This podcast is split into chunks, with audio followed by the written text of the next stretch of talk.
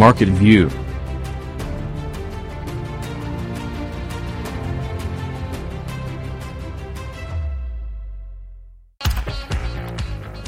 Και φυσικά σας είχα ήδη ενημερώσει ότι το σημερινό πρόγραμμα θα είναι πλούσιο. Έτσι λοιπόν θέλω να καλωσορίσω εδώ στον Amagrator και στην Web Marketing on the Go το Δημήτρη Κονταράκη, Internet Marketing Consultant. Δημήτρη καλησπέρα. Καλησπέρα Θέμη. Έχει μπει το 19 και δεν μας έχει ενημερώσει ποια είναι τα trends στο digital για την νέα χρονιά. Έχεις απόλυτο δίκιο. Μας έχεις αφήσει στο σκοτάδι. Νομίζω με εχμαλώτησες το Σάββατο για να μιλήσουμε γι' αυτό. Λοιπόν, Πες μας, τι γίνεται και τόσο σε επίπεδο web όσο και σε επίπεδο social media. Τι πρέπει να περιμένουν οι μικρομεσαίοι επιχειρηματίες για το 2019. Το 19 είναι, αρχίζει, θα είναι πιο απαιτητικό από ό,τι ήταν τα προηγούμενα χρόνια. Αυτό που κερδίζει πολύ έδαφος είναι η φωνητική αναζήτηση. Η λογική είναι ότι. Να σου πω, αυτό που παίρνουμε στα τηλεφωνικά κέντρα και τους λέμε θέλω να συνδεθώ με τις κάρτες και συνδέουν με το λογιστήριο; Όχι, είναι αυτό που όταν είμαστε στο οδηγούμε και θέλουμε να βρούμε κάτι, έχουμε το voice assistant στο κινητο και λέμε αναζητούμε κάτι. Mm-hmm. Ε, είναι λογική να κάνουμε πιο αυτοματοποιημένη τη ζωή μας, μια και έχουμε εξαιρετικούς ρυθμούς. Άρα δεν έχουμε χρόνο να πληκτρολογήσουμε, αλλά ζητάμε μέσω του κινητού μας ή του tablet μας ε, να μας βρει κάτι ε, μηχανή αναζήτηση, το voice assistant που έχουμε στο κινητό μας. Ε, είναι το ίδιο πράγμα που μπορούμε από το κινητό να μας διαβάζει ε, τα βιβλία ή τα άρθρα ε, με, και να τα ακούμε αντί να τα διαβάζουμε; Όχι, είναι διαφορετικό. Είναι λογική που απλά είμαστε, σε, είμαστε ε, όπως είπα και πριν, έχουμε ένα εξωτερικό πρόγραμμα και θέλουμε να βρούμε ανάμεσα στο μικρό διάλειμμα που έχουμε φεύγοντας από το αυτοκίνητο να πάμε στο γραφείο μας ή το αντίστροφο να βρούμε κάτι. Ή στο αυτοκίνητο που βρισκόμαστε και λέμε εστιατόριο Ηλιούπολη, εστιατόριο ε, κέντρο της Αθήνας, ε, συνεργείο αυτοκινήτων ε, Δάφνη. Okay. Αναζήτηση, αναζήτηση. Πάμε σε μια πιο εύκολη και πιο ε, αυτοματοποιημένη ζωή.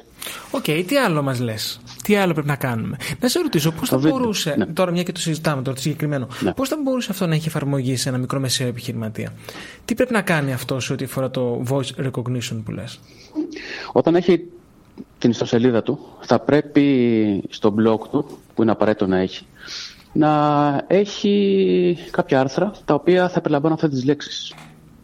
Δηλαδή, να πω, να πω ένα παράδειγμα. Ε, ένας μικρομεσαίος επιχειρηματίας έχει μια επιχείρηση με λάστιχα αυτοκινήτων. Λοιπόν, θα πρέπει λοιπόν εκεί πέρα να έχει πληροφορίες κάθε πότε να αλλάζει λάστιχα, τι λάστιχα χρειάζεται κάθε αυτοκίνητο, ε, τι λάστιχα χρειάζεται κάθε καιρό. Είναι η λογική ότι το πληροφορείς στον πελάτη σου ε, για αυτό που θα σε ρωτήσει, ε, χωρί να σε πάρει τηλέφωνο. Το βράδυ που η εταιρεία σου είναι. Μοιάζει λίγο με το SEO. Είναι. Είναι. Όλα έχουν να κάνουν με, με το νόμο της προσφοράς και της ζήτησης. Εγώ ψάχνω κάτι και κάποιες σελίδες έχουν την πληροφορία που εγώ χρειάζομαι.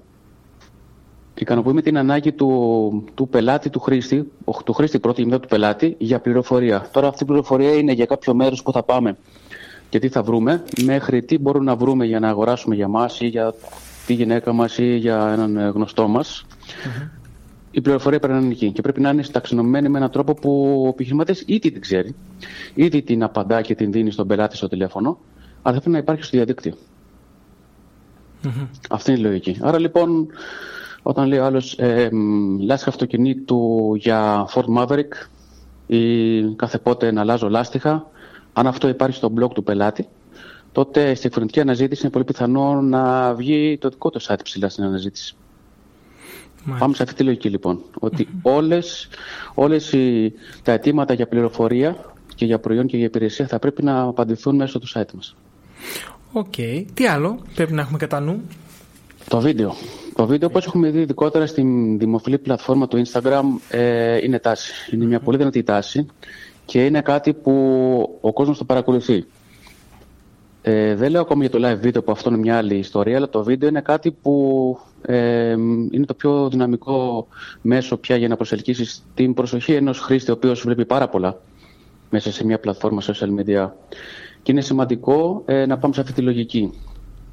Ναι. Ε, ε, δεν είναι όμως πολύ ακριβό το video production.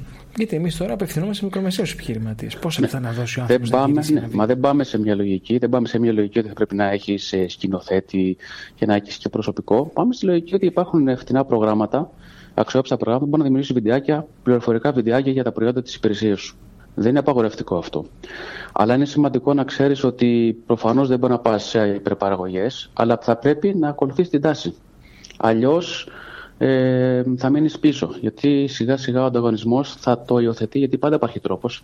Αρκεί να έχεις στο σωστό συνεργάτη και την φιλοσοφία ότι οφείλω να είμαι καλύτερος από ό,τι ήμουν πέρυσι. Άρα βίντεο λοιπόν. Επόμενο. Βίντεο, ναι. Το επόμενο είναι το live video, το οποίο πάλι πάμε στη λογική που δεν είναι πολύ δύσκολα. Από την άποψη ότι αν σετάρεις μια, ε, μια γωνία, ένα μέρος στο κατάστημα ή στην εταιρεία σου και ξέρεις τι θες να πεις και τι ακριβώς θέλεις να επικοινωνήσεις, πάλι αυτό μπορεί να αποτελέσει ένα πολύ δυνατό εργαλείο.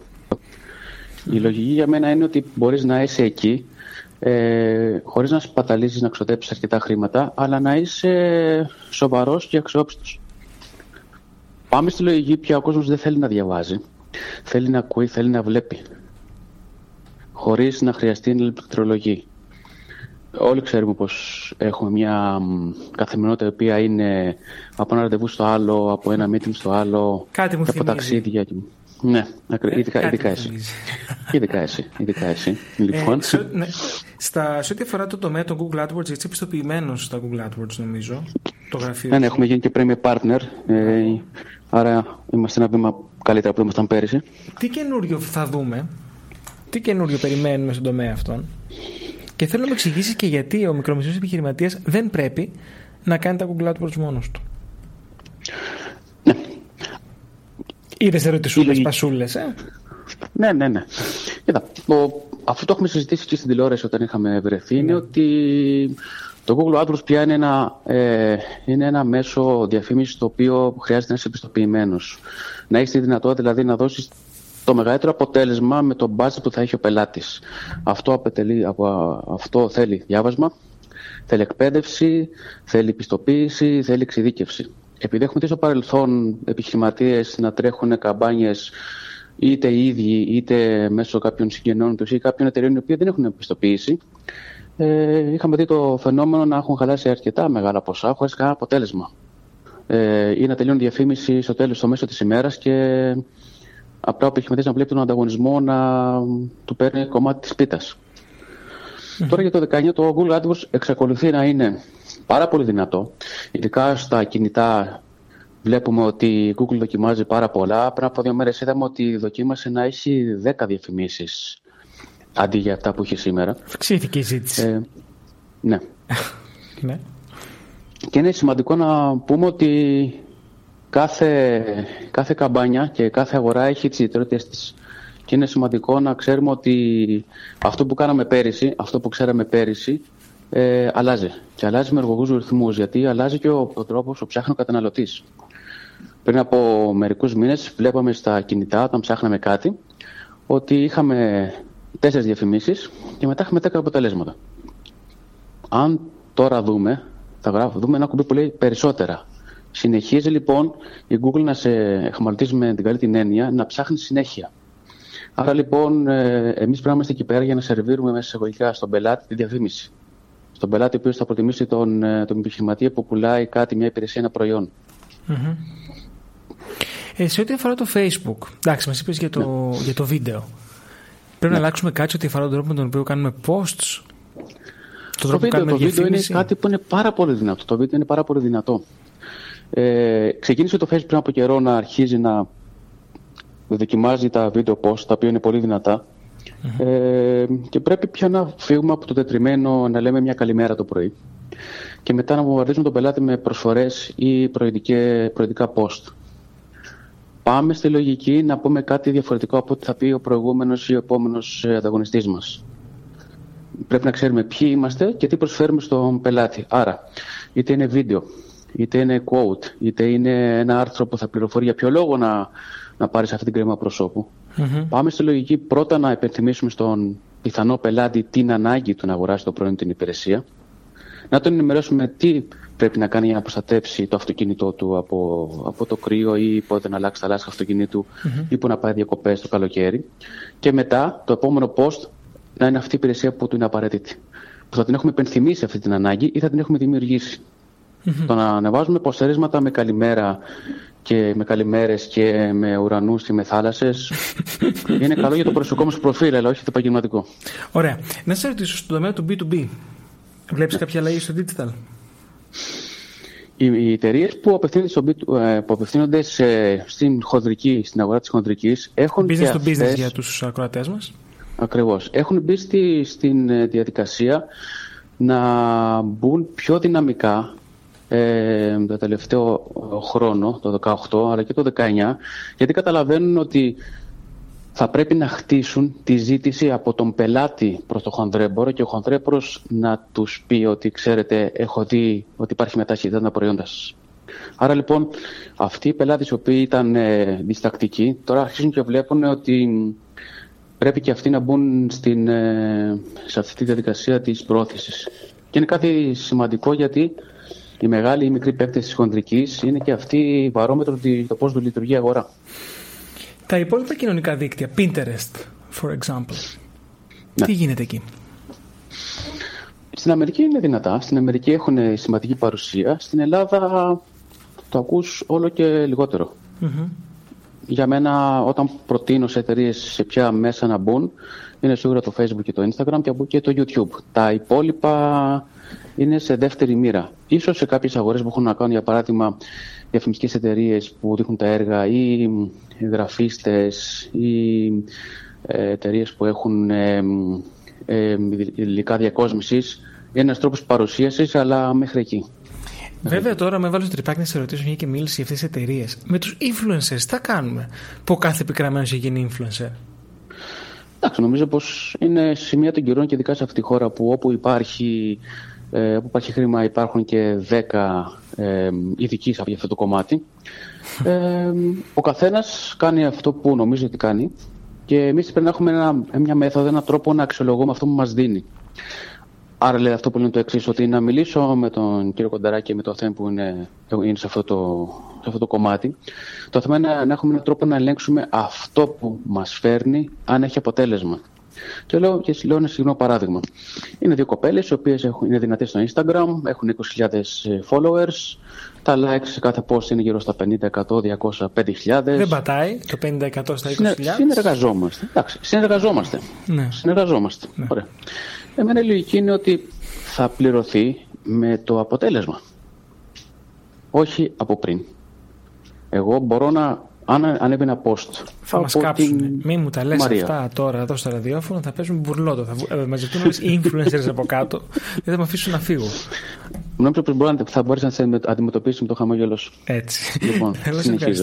Α, πε μας. Γιατί μας τελειώνει. Άρα λοιπόν, αν λοιπόν συνεργαστώ με τη Μαρία, η οποία έχει 20.000 κόσμο, όταν λίγο κάνω συνεργασία με τον πελάτη, θα πω ωραία. Θα ανέβει ένα post ναι. το οποίο θα αναφέρει ότι θα, θα γίνει τοποθέτηση προϊόντος. Ναι. Και βάσει αυτού του post, εγώ θα μπορέσω να ε, ελέγξω ε, πόσες πωλήσεις έγιναν. Γιατί θα, θα έχει ένα μοναδικό κωδικό. Άρα λοιπόν, εγώ ξέρω ότι το e-shop μου είχε από αυτό το post 20, 30, 50, 100 παραγγελίες. Ναι, αν, ένα ποσοστό... αν ο στόχος όμως είναι η πώληση. Γιατί εγώ είχα, δούλεψα μια ναι. άλλη influencer σε ένα κομμωτήριο, νομίζω πριν ναι. πέρσι, νομίζω. Και ναι. έκανε ένα tag ότι πήγε και αυτή στα μαλλιά της και το Instagram του κομμωτηρίου πήρε 300 likes. Follows, πώς το λένε. Στο ναι. Instagram. Ναι. Πωλήσεις; Ε, δεν μπορείς να το μετρήσεις άμεσα, αλλά τουλάχιστον παρακολουθούν τη δουλειά σου. Επαναλαμβανόμενη καλή δουλειά μπορεί κάποια στιγμή να φέρει και κάποιον. Βέβαια, εντάξει, το κομμωτήριο είναι και συνοικιακό, δεν είναι τόσο global ναι, όσο λες εσύ. Global, δηλαδή επαναλλαδικό στην ναι. πώληση. Ναι. Απλά για μένα πάω στην λογική ότι ακόμα και αν πάω να συνεργαστώ με κάποιον ή με καποια πρέπει οπωσδήποτε να αξιολογήσω την παρουσία του ή της στο χώρο και να έχω έναν τρόπο να ελέγξω αυτό που θα μου φερει Τα 300 likes δεν μου λένε κάτι ε, στο τέλος της ημέρα, επειδή έχουν χορτάσει επιχειρηματίες με τα likes και τα shares και τα mentions, ε, θέλουν πωλήσεις. Τώρα σε ρωτάνε αυτό το ποσό θα το διαθέσω, θα μου φέρει πίσω. Ε, τα likes είναι εύκολο να τα φέρεις. Ε, η πώληση είναι το δύσκολο πράγμα. Άρα λοιπόν, ένα, ένα post της, ε, της blogger ε, δεν μου λέει κάτι, γιατί πρέπει να είναι κάτι που είναι συγκεκριμένο και να έχει συνεργασία σε Το ίδιο όμως αυτό κατ' επέκταση δεν πρέπει να συμβαίνει και στο internet marketing. Να πληρώνεις ναι. τη βάση του αποτελέσματος. Αφού, γιατί είναι τόσο άμεση σύνδεση μεταξύ του, ναι. της επένδυσης και της πωληση mm-hmm. Εκεί πας σε ένα μοντέλο που υπάρχει σε κάποια e-shop που λες ότι ξεκινώντας με συνεργασία ότι εγώ θα κάνω κάποιες ενέργειες και μπορώ να συμφωνήσω ένα ποσοστό επί των πωλήσεων όταν ε, ο επιχειρηματίας ε, είναι στη θέση να το προσφέρει. Mm-hmm. Δηλαδή στην αγορά κυκλοφορεί ένα μοντέλο ότι εγώ θα πάρω ένα 7% 10% των πωλήσεων.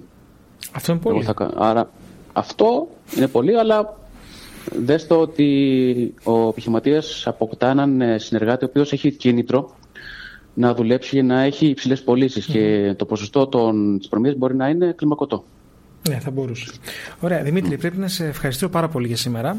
Ε, ε, Μας είπες ενδιαφέροντα πράγματα. Α, εντάξει, το θέμα του digital marketing είναι ατελείωτο. Μπορεί να συνεχίσουμε να μιλάμε για ώρες, ώρες, ώρες, ώρες, γιατί είναι τόσα πολλά τα πράγματα που μπορούμε να πούμε, τόσα πολλά tips που μπορούμε να δώσουμε σε αυτούς που μας ακούνε. Σε ευχαριστώ πάρα πολύ. Θα ανέβουμε το ραντεβού μας και για επόμενο θέμα στο μέλλον. Ευχαριστώ πολύ. Να σε καλά. Καλή συνέχεια. Και καλά. Είχα μαζί μας τον Δημήτρη Κονταράκη, Internet Marketing Consultant, ο οποίος ε, μας έδωσε επιγραμματικά ότι θα δούμε τα επόμενα, το, το 2009, τους επόμενους μήνες, σε ό,τι αφορά το digital ε, κόσμο που όλοι έχουμε στις επιχειρήσεις μας.